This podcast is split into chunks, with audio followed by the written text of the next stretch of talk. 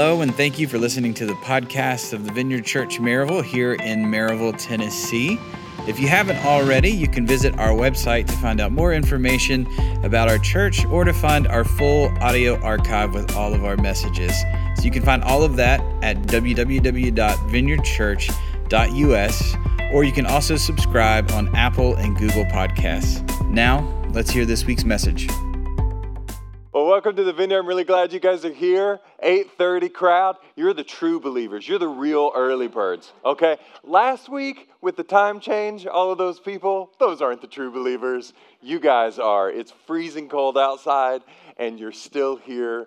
Well done. Uh, it's an interesting week at the vineyard here. We have uh, our fire systems doing something really wonky out there. Ignore a beep if you happen to hear it, or a series of beeps. I'll let you know if it's a real alarm.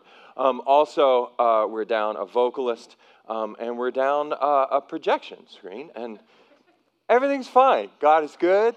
All is well. We're going to have church. We're gathered with the saints in the presence of the Lord. I'm not really sure what happened here. Actually, what, what did happen is we found out that the people on this side of the church weren't giving as much to the campaign. And so we're like, we're cutting you off. Um, clearly, that's not true. what, I, what I think happened is it was really cold, and, this, and I think this projector was like, I'm taking the day off. That's what I'm doing. I'm out. I'm not going to play along. So, uh, anyway, uh, really glad that you guys are here. And it is actually a big week here in the life of our church. Um, we're in this campaign called Onward for Your Kingdom.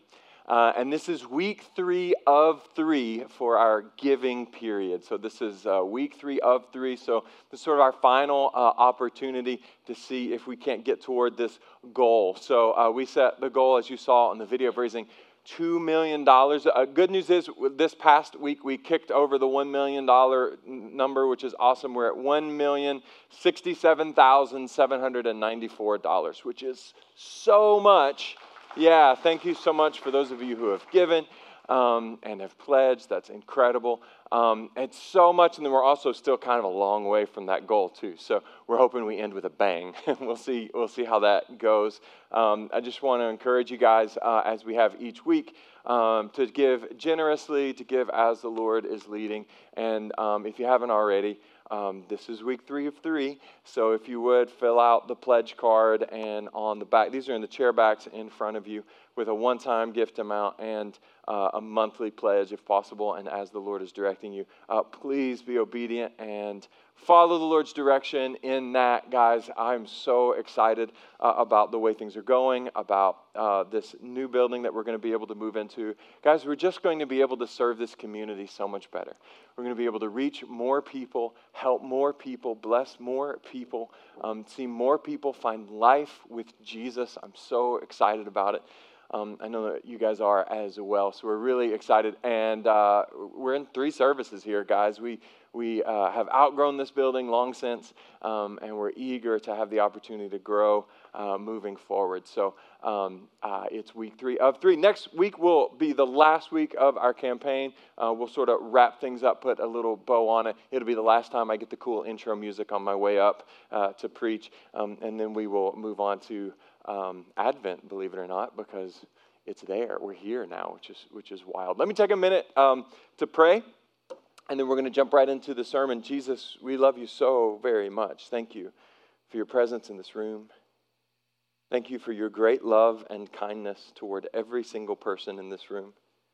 There is not one person in here that you don't love in ways and with a depth that we cannot even begin to fathom or comprehend. You delight in your creation. You rejoice and sing over us, which is remarkable because we're just these busted people, and yet you love us so, so much.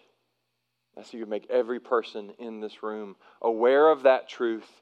And would you help all of us, Lord, to believe it just a little bit more in this particular moment? Your great love for us. Thank you, King Jesus. As we look now to your word and to really a, challenging message, God, I ask that uh, you would speak to us and that uh, through your word, um, we would hear what you've got for us this morning and we wouldn't miss it. And we ask, God, that your kingdom would come and your will would be done in this room, even as it is in heaven. It's in your name we pray. Amen. Amen. I think I forgot to say that you could drop the pledge cards at the uh, offering boxes on your way out. There's no other additional ceremony or anything to it, just offering boxes. If you have any questions, by the way, um, about anything campaign related at all, um, please don't hesitate to ask. Um, it just tells me that you care, so don't hesitate at all. All right, we're going to dive in here to part nine, part nine of 10 for Onward for Your Kingdom. And uh, I want to lead us into a, a little bit of a, a tonal shift today. Um, I, have been pretty insistent on a few things so far in this series, and you know I love a recap, so let me remind you of those things. Uh, we have seen a major shift in our society, and we are now living in a post Christian context, even here in the Bible Belt. And I hope you remember this part. I've been insistent. This is not a crisis. This is not a crisis. It sounds really, really scary. Well, what does it mean, the collapse of Christendom? You know, how are we supposed to get our heads around that? It sounds really scary. But I want to remind you once again that this has happened under the watchful eye of our sovereign God who is renewing all things and who didn't fall off of his throne when Christendom fell off of its. Okay? So let's keep that in mind. Uh, Christendom collapsed because it was defiled. God let it happen. This is not a crisis. In fact, this is an opportunity. I hope you guys all knew that. Now, I've also highlighted um, the mass amounts of anxiety in our culture right now. It's just kind of in the water, it's in the air. You all feel it. This, of course, is not news to anybody. Uh, we, all, we all feel it. We get it, right? And when the anxiety is high, uh, we often turn against one another and we turn against established institutions. Now, when I shared that, it may or may not have been new language for some of you, but that's not new information to anybody at all in the room. We've all been seeing this stuff happen. We look around, we feel the anxiety going up, we see people turning on each other, we see people turning against established institutions. So we all are aware of this, even if the language is new. Once again, I've been adamant about this, and hear me this is not a crisis. This is not a crisis. It's destabilizing, it's exhausting, it's kind of scary. Not a crisis. Again, for believers in Jesus, this is an opportunity. I've said before, the historical precedent in the history of the church is completely unassailable. The church rises from cultural ashes. When things are anxious, we thrive. We thrive in persecution if that should come our way. Our message is hope. And our hope is not reliant upon circumstances in this world and in the broader culture. So, our hope, the message that we have that's not contingent upon the way things are going when we read the news, becomes all the more needed and all the more attractive in times like this. As we've said, the darkest light, uh, the light shines brightest in the darkest of nights. Again, again, not a crisis for us, the people of God. This is an opportunity. So, Y'all remember all that, right? yeah, okay. So, this has been my disposition the last few weeks. Deep breath, everybody. Deep breath. Stay calm. Uh, rise above the, the histrionics and the fear and the anger and, and, and the reactivity that we see everywhere. You might, you might remember this verse. I, I, I read it a few times. Uh, 2 Timothy 4, verse 5 says, But you keep your head in all situations. Y'all remember that? Keep your head in all situations. Keep your head. I said it over and over again. So we're going to keep our head in all situations. Deep breath, calm down. Everything's fine. So, look, I'm not backing away from any of that. I believe all of that down to my core. Okay. But with all that said, I do think that there is a crisis. There is, there is a crisis. And about this crisis, I do not think that we should panic. I do not think that we should lose our heads, because when Paul said, don't lose your heads, keep them in all situations, that still applies to this situation. But there is actually a crisis. My concern, however, is when I share, you, share this with you, um, my concern is not that you will lose your head. My concern is that your response would be more like, okay, like a shrug, that's what I'm concerned about, a shrug. A casual dismissal that you hear this and go, mm, because I'm trying really hard to sound an alarm, okay? And actually, the fire alarm system in the back is also trying to sound alarm. We're working together to try to sound an alarm this morning. But my concern, and I think the likelihood is that most people will hear this and not actually find it all of that alarming. but I think we should be alarmed. Okay. Not lose our heads, not panic, but be alarmed because it is a crisis. All right. We're going to look at Matthew chapter 28, three verses here this morning, and these are a big three verses. Um, you've heard this explained as the Great Commission.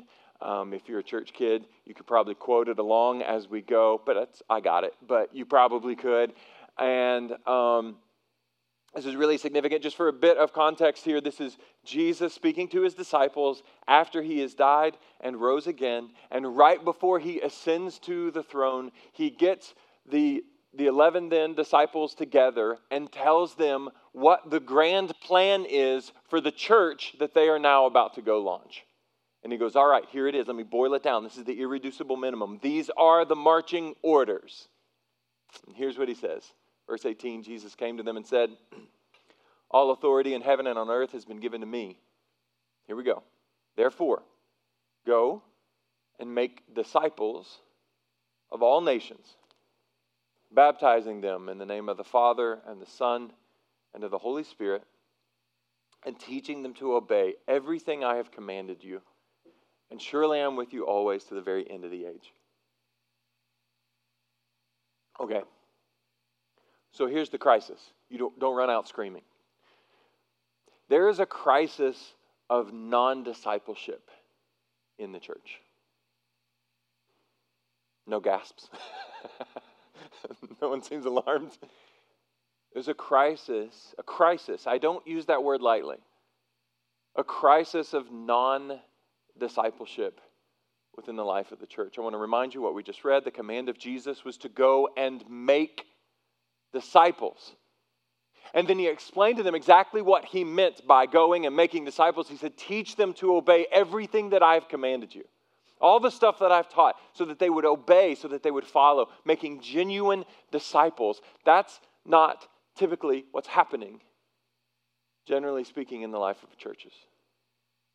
Here's what's happened we've largely zeroed in on a single moment of salvation, the, the pivotal moment when people are saved and, and made converts in that. And then we've created a second tier of Christians within the converted there's this subset of Christians who will then really lean into becoming disciples. And those then will be the true apprentices. Those will be the people who really walk with Jesus. But hear me on this that's not how Jesus talked about it at all. In his mind, and this is abundantly clear, all converts are disciples. There's no distinction that he drew. None. That was us. I'm going to read you a quote by John Mark Comer. It's very upsetting. so here we go. This demotion of discipleship to an optional secondary phase in the spiritual journey has created a two tier church across the world. We have a wide band of Christians who have a nominal faith. We talked about nominalism. Faith is just sort of on the fringe of your life, but it's not central. They have a nominal faith whose primary reference point for spirituality is essentially a syncretism or a blending of Christianity and consumerism. And then you have a minority who are actually following Jesus and living as disciples or apprentices. I think if we like submitted a report to Jesus and we said, "Hey Jesus, check this out. I'm wrote up a report. Look at all these converts that we made. I think Jesus would kindly say, Well, strong effort, guys. That's good. But that really isn't what I asked you to do, is it? I asked you, the commandment was to go and make disciples, remember? Remember? And I, I, said, teach them to obey everything that I have commanded. And I think he would say, lovingly, yes, but I think he would say to us, guys, I'm not looking for nominal converts. I want apprentices. I've always wanted apprentices. So look, I, am not really, I'm not trying to be melodramatic here. I, I just want to point out, and I think this is true, I think it needs to be pointed out. I just want to point out that the way the church in general, and there are so many beautiful exceptions to this, and hopefully we're a part of that, but the way the church in general has been talking about salvation just doesn't sound very much like the way Jesus talked about it. He used really different language than we do. Have you ever noticed that? He, he never tried to make a convert. He never said that. He never asked anyone, Have you been saved? Or Am I in your heart? Or did you walk the aisle? And I want to be clear none of those are bad things to say. They can all, with enough context, be really helpful and good things to say to help us understand these things. I just want to point out that's not the language Jesus used. When he called people to faith, the invitation wasn't to walk an aisle once. Instead, it was to walk with him and in obedience to him in everything forever. That's the way he talked about it. He said, when, when we preach the gospel, you kind of know what that sounds like, right? When we invite people to have uh, an experience with Jesus, to encounter the love of God, um, you know the language we use. The language that he used was repent. That was the word he used. That was the key word, repent. And the word repent means to turn away. So it means if you're going one direction in your life, I want you to stop going that direction, change that direction, and now go the way that I am going. That's what repent means. Repent, he said, because the kingdom of God is at hand. The other way he preached the gospel was this Come, follow me. Come and follow me. Drop what you're doing, the direction that you're going, and go this way, my way, instead. Let me read you another quote from John Mark Comer, and this one's full on devastating. It ruined my week, so I thought it would be loving to share it with you. John Mark Comer said this The gospel has been preached in such a way that you could become a Christian without becoming a disciple of Jesus. I want you, I want you to take a second and sit on that and consider whether or not that might actually be true. Because I think it's altogether true. At least on balance. Look, we're painting with broad strokes. But painting with broad strokes, this is true. The gospel has been preached in such a way that you could become a Christian without becoming a disciple of Jesus. If you said to me, Aaron, what's the, what's the big problem in the church today? I would say this. Well, isn't it, isn't it, you know, the doctrinal questions that we're debating? I would say, nope, I don't think it's that. I think the doctrinal questions that we're debating come down river of the fact that the gospel has been preached in such a way that you could become a disciple without becoming, that you could be a Christian without becoming a disciple. Well, what about the sexual ethic, the issues that are just tearing, the part, uh, tearing apart the church today? I would say, nope, all of that is a direct result of the fact that the gospel has been preached in such a way that you can become a Christian without becoming a disciple of Jesus. I could just go on and on. You list the problem. I think they're all downriver of this one. This is the crisis. And again, there are lots of wonderful exceptions to this, and so many of the beautiful, wonderful, thank God for you exceptions are in the room right now and will be in the coming services. I'm not like coming after Vineyard Church right now. I'm not doing that. I want us to see this. It's really important. The gospel has been preached in such a way that you could become a Christian without becoming a disciple of Jesus, and that's not the way Jesus said it. I think a lot of this language uh, was popularized by Billy Graham and I want to be very clear about that. That's not a criticism of Billy Graham. If you go back, and I recommend you do this, if you go back and listen to a Billy Graham sermon, they're all over YouTube, by the way. Thank God for YouTube. Uh, you can learn anything everywhere, always. But um, if you go back and listen to it, you will find um, that he is clear as a bell. He is calling people to repentance, to obedience, to genuine discipleship for sure. But in the wake of his really, really fruitful ministry, a lot of folks have picked up on his language specifically around that pivotal salvation moment. And then they have left behind the obey, follow, submit stuff that's been left behind along with the grainy black and white footage. And the result has been, and hear me on this, make sure this lands, a deeply transactional formulation of what it means to be a Christian. The result of emphasizing a moment instead of life with Jesus has been a deeply transactional formulation of what it means to be a Christian. It goes like this three parts. Number one, the God of the Bible is the real God. Number two, Uh, you can go to a good place or a bad place when you die, and the good place is way better than the bad place. And number three, say yes to the God of the Bible, and you get the good place. Boom, done. Transaction complete. So, essentially, salvation became about the acceptance of a handful of doctrinal beliefs. But again, hear me. That's not how Jesus did it. That's not the way he presented it. He said, Come and follow me. He said, Repent. Stop going the way that you're going and go my way instead and do that with your entire life, with your everything forever. Come on, church. If you're a church kid, I want you to think about this. You remember all the stuff that Jesus said, right? You've been in church, many of you, for a very long time. Remember the stuff that Jesus said about what it means to follow him? He said, Take up your cross and follow me. He said, Whoever loses their life for my sake will gain it. He said, The widow who gave everything is the only one who got it right. He said, The repentant man who tore his clothes, he's the only one who went home justified. He said, The one who puts their hands to the plow and then turns back isn't worthy. He said, We're last of all and we're servants all. He said, Let the dead bury their own dead. That's how Jesus talked about salvation. He wasn't talking about a transa- transaction, he was talking about a whole new way to be human and how to live as an apprentice of Jesus.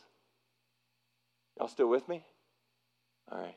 I'm going to assume the deathly silence is because the alarm is ringing and not because you're miserably bored.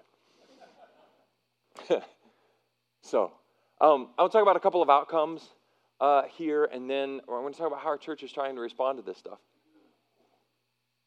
Uh, the first outcome is a uh, another outworking of our weird cultural moment. So we've, we've got a slide um, that will point out three things. Yeah, monoculture, monoculture, pluralism, and hostility. This is just a this is something that happens sort of throughout time memorial across you know different cultures and throughout history. So this is just a this is a common trend that happens in societies. Um, a, a, society will become monocultural, which means that generally speaking, most people kind of have similar worldviews, uh, similar religious uh, foundations, even if they're not devout in their faith, at least nominally, um, a, a, general understanding of, of how to live our lives, um, social norms, uh, religion, etc.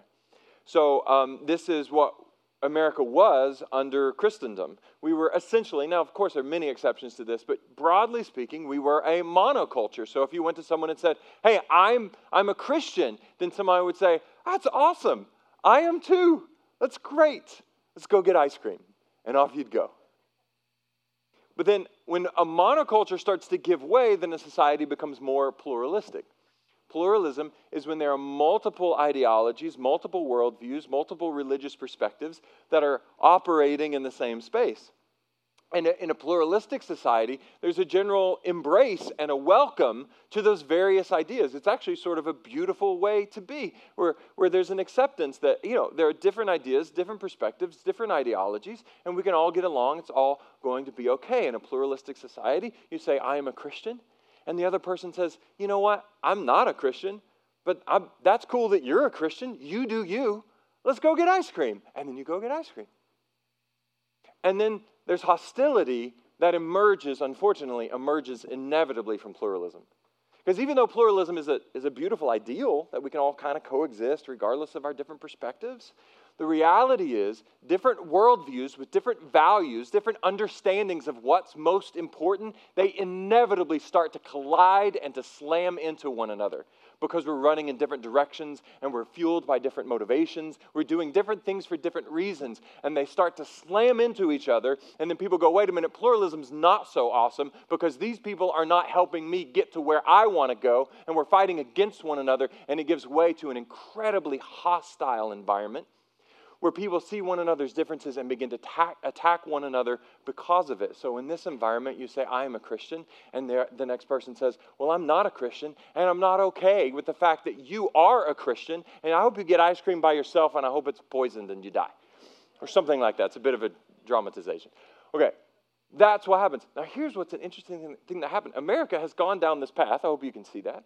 We take America as a whole, we've gone from a monoculture to pluralistic to now an incredibly hostile environment What's interesting, though, is in the Bible Belt, the monoculture held on longer. And that monoculture held on longer while the rest of American society was becoming pluralistic. And as American society was going from pluralistic to, from pluralism to hostility, that's when America, or pardon me, when the Bible Belt finally succumbed to the broader society, which means in the Bible Belt, we went straight from monoculture to hostility. We skipped the middle step.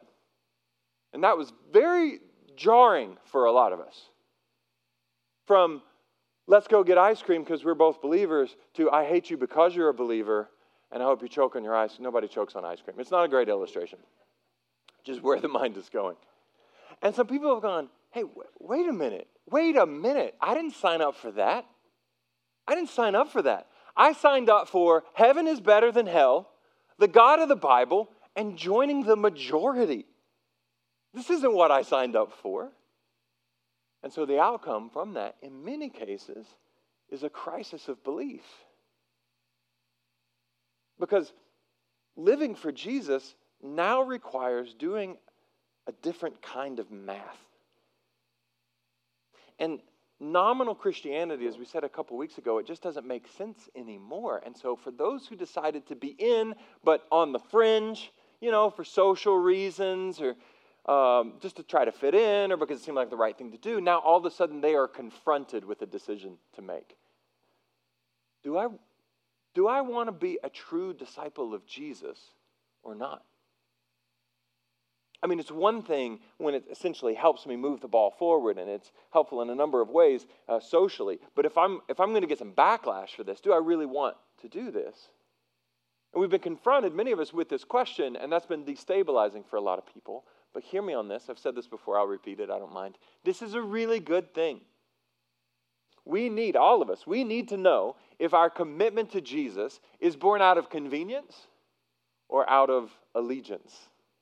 We need, that's an important distinction. We need to know. It's actually a gift to be confronted by these questions, as unsettling as they are. That's one outcome.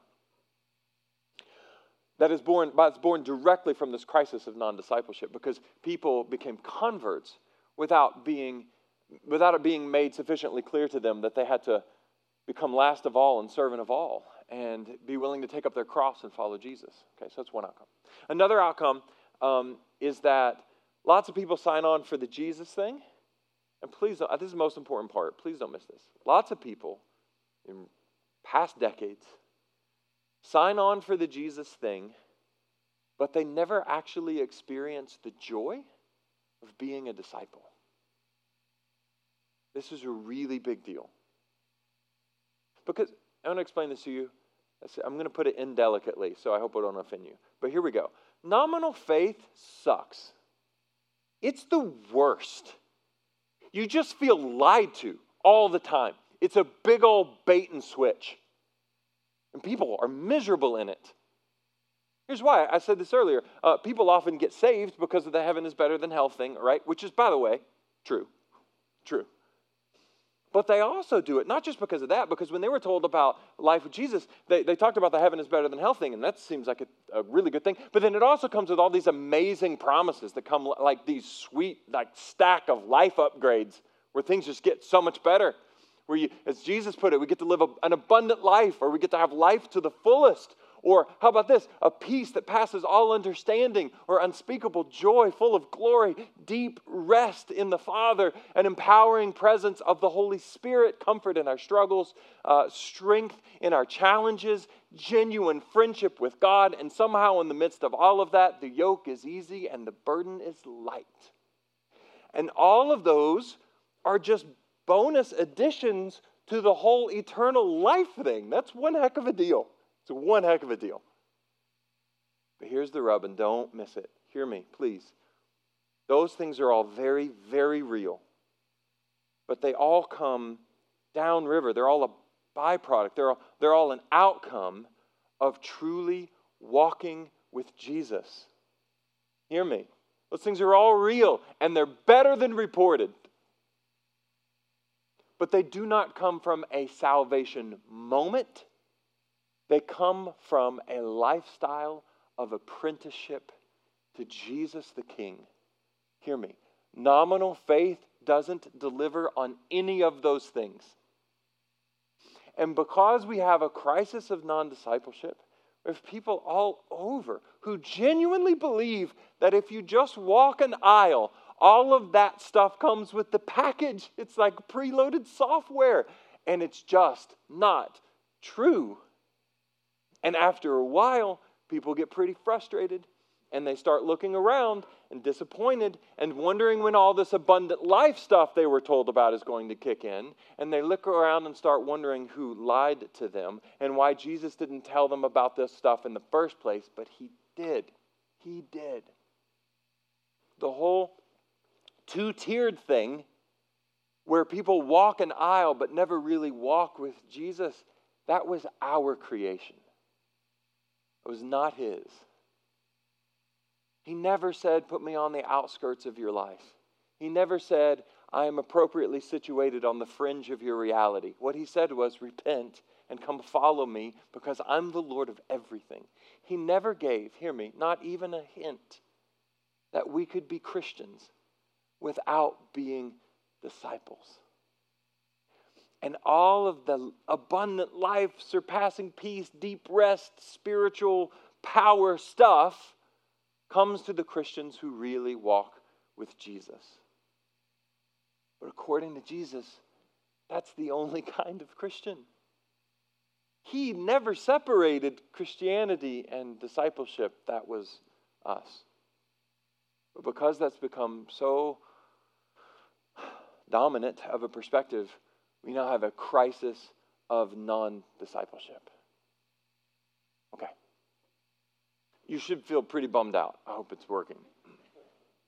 So, um, this was, by the way, not how they told me to do fundraising when I asked. Um,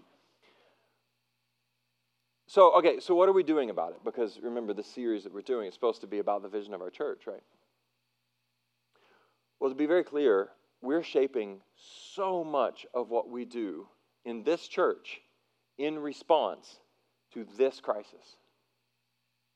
Um, I'll tell you this, guys, I just want to level with you. There are some folks, plenty of folks out there, who insist that presenting people with the lowest possible bar for knowing Jesus is the most loving thing to do. I frankly disagree. I just don't think that's the most, I know, I understand why that sounds the most loving thing. I don't, I think it's unloving to present the gospel differently than Jesus did. I think it's unloving to present the gospel in a way that keeps people from finding the joy of abundant life, the joy of really following Him. And hear me on this, you need to hear your pastor say this. Maybe that adds up to fewer converts. But it means more disciples. And that's what Jesus told us to make. And it's the disciples, by the way, the true disciples, the apprentices. Those are the ones who go off and change the world and declare the truth and, and, and proclaim it to people all around them so that more will know and be converted to apprenticeship and life with Jesus. In response to this crisis, we have changed the vision of our church. You remember a couple or a year or two ago now, we changed it. We said we have a different vision for our church. It was born out of this crisis. Our vision is now walk with Jesus, love your neighbor. Walk with Jesus, love your neighbor. Everything that we do flows from that vision. And I've said many, many times, and I'll say it again, I'll say it many times more. If we walk with Jesus, we will love our neighbor. It's an inevitable outcome. You cannot walk with Jesus and not love your neighbor. It's, it doesn't work that way. And so, what does that mean? That means our message boils down to this friends, walk with Jesus day by day, hour by hour, left foot, right foot, walk with Jesus. I said a couple of months ago, and you might have thought it was hyperbole, or maybe I said it in the moment. I thought about it, I meant it, and now I'm doubling down. I'm going to repeat it. I get to preach for about 25 more years. That's my rough estimate, Lord willing, right? I get about 25 more years left in this run, and I preach about 40 times a year in this church, which means I've got about a thousand sermons left to preach to you. Some of you are horrified at the notion. All 1,000 of those sermons will ultimately end with this friends, walk with Jesus. Walk with Jesus. We also, about a year or two ago, changed our core values. Our core values are kingdom formation, mission, simplicity, and reconciliation. Once we enter into the kingdom, we begin a process of formation. Spiritual formation, I use that language intentionally. This idea that through walking with Jesus as an apprentice of His, we will be shaped and formed into something new. That He will form us day by day, hour by hour, into people who will truly bear His image more and more. And out of that comes mission and simplicity and reconciliations and all the things that we do in joining God in the renewal of all things. You may not have noticed this, but as, maybe as I go back and highlight, I've especially been around the church for a while, you'll notice some of these shifts. Let me point them out to you now. Um, I've been talking less and less about being a Christian, which I'm for, by the way, um, and I've been talking more and more about life with Jesus. Because being a Christian sounds like perhaps that could be a transactional moment, a one time thing where you walk an aisle, whereas life with Jesus means a day by day, hour by hour walk with Him. Increasingly, I've been using, and this, uh, the new scholarship agrees on this, by the way. The best translation for the word disciple that we find in the Bible is apprentice. The idea of an apprentice puts a different picture in our mind than the word disciple. If we are apprentices of Jesus, we have this understanding that we will follow him, walk with him day by day. We will learn the things that he is doing, how he does them, what fuels him, and then out of that so that we might go and do the things that he does. So I've been using intentionally this language, apprenticeship. You may have noticed this. I've been saying the word allegiance a lot for the last year or two. Have you noticed that? I've been talking specifically about salvation to Christ as allegiance to our King. That this idea of allegiance, again, I think starts to build this image and shape this idea that it's a daily, ongoing thing, that our lives are lived in full allegiance to Him. I've been intentionally saying King Jesus more than just Jesus. I don't know if you've noticed that. But I've, that phrase, I've been saying it again and again and again. I've said it thousands of times. King Jesus, to remind us that if we are followers of Christ, then we bow our knees to Him and submit to Him as to a king in everything. We hired a discipleship pastor whose sole mission is to get more of you to walk with Jesus. We moved things around so that Natasha could be focused on adult ministry as well. And her job now, primarily, the main thing she's trying to do is help more of you walk with Jesus. In order to do that, we had to hire a kids pastor. Our kids pastor, Zach, is in the room down the hall right now trying to teach your children how to walk with Jesus. We are rethinking everything through these lenses. We are responding to a crisis of non discipleship. And, and I, David, I guess, or whoever's coming up can come up. And I've been so encouraged, particularly in the last year, as I've seen more and more people find the joy of truly walking with Him. I could, I could go through each section and point out people who have come to me and said, I did the whole nominal faith thing. I did the whole walk the aisle thing, and it was unsatisfying. It didn't do the trick. But in the last year, the last two years, the last few years, I have learned how to walk with Jesus, and it is the most fulfilling and life giving thing. I never knew it could be so beautiful and good. I've heard this testimony again and again and again and again because more and more people in the life of this church are being pushed onto them this decision do you still want to be a disciple of Jesus when things are tough? And more and more of you are saying, Yes, I do.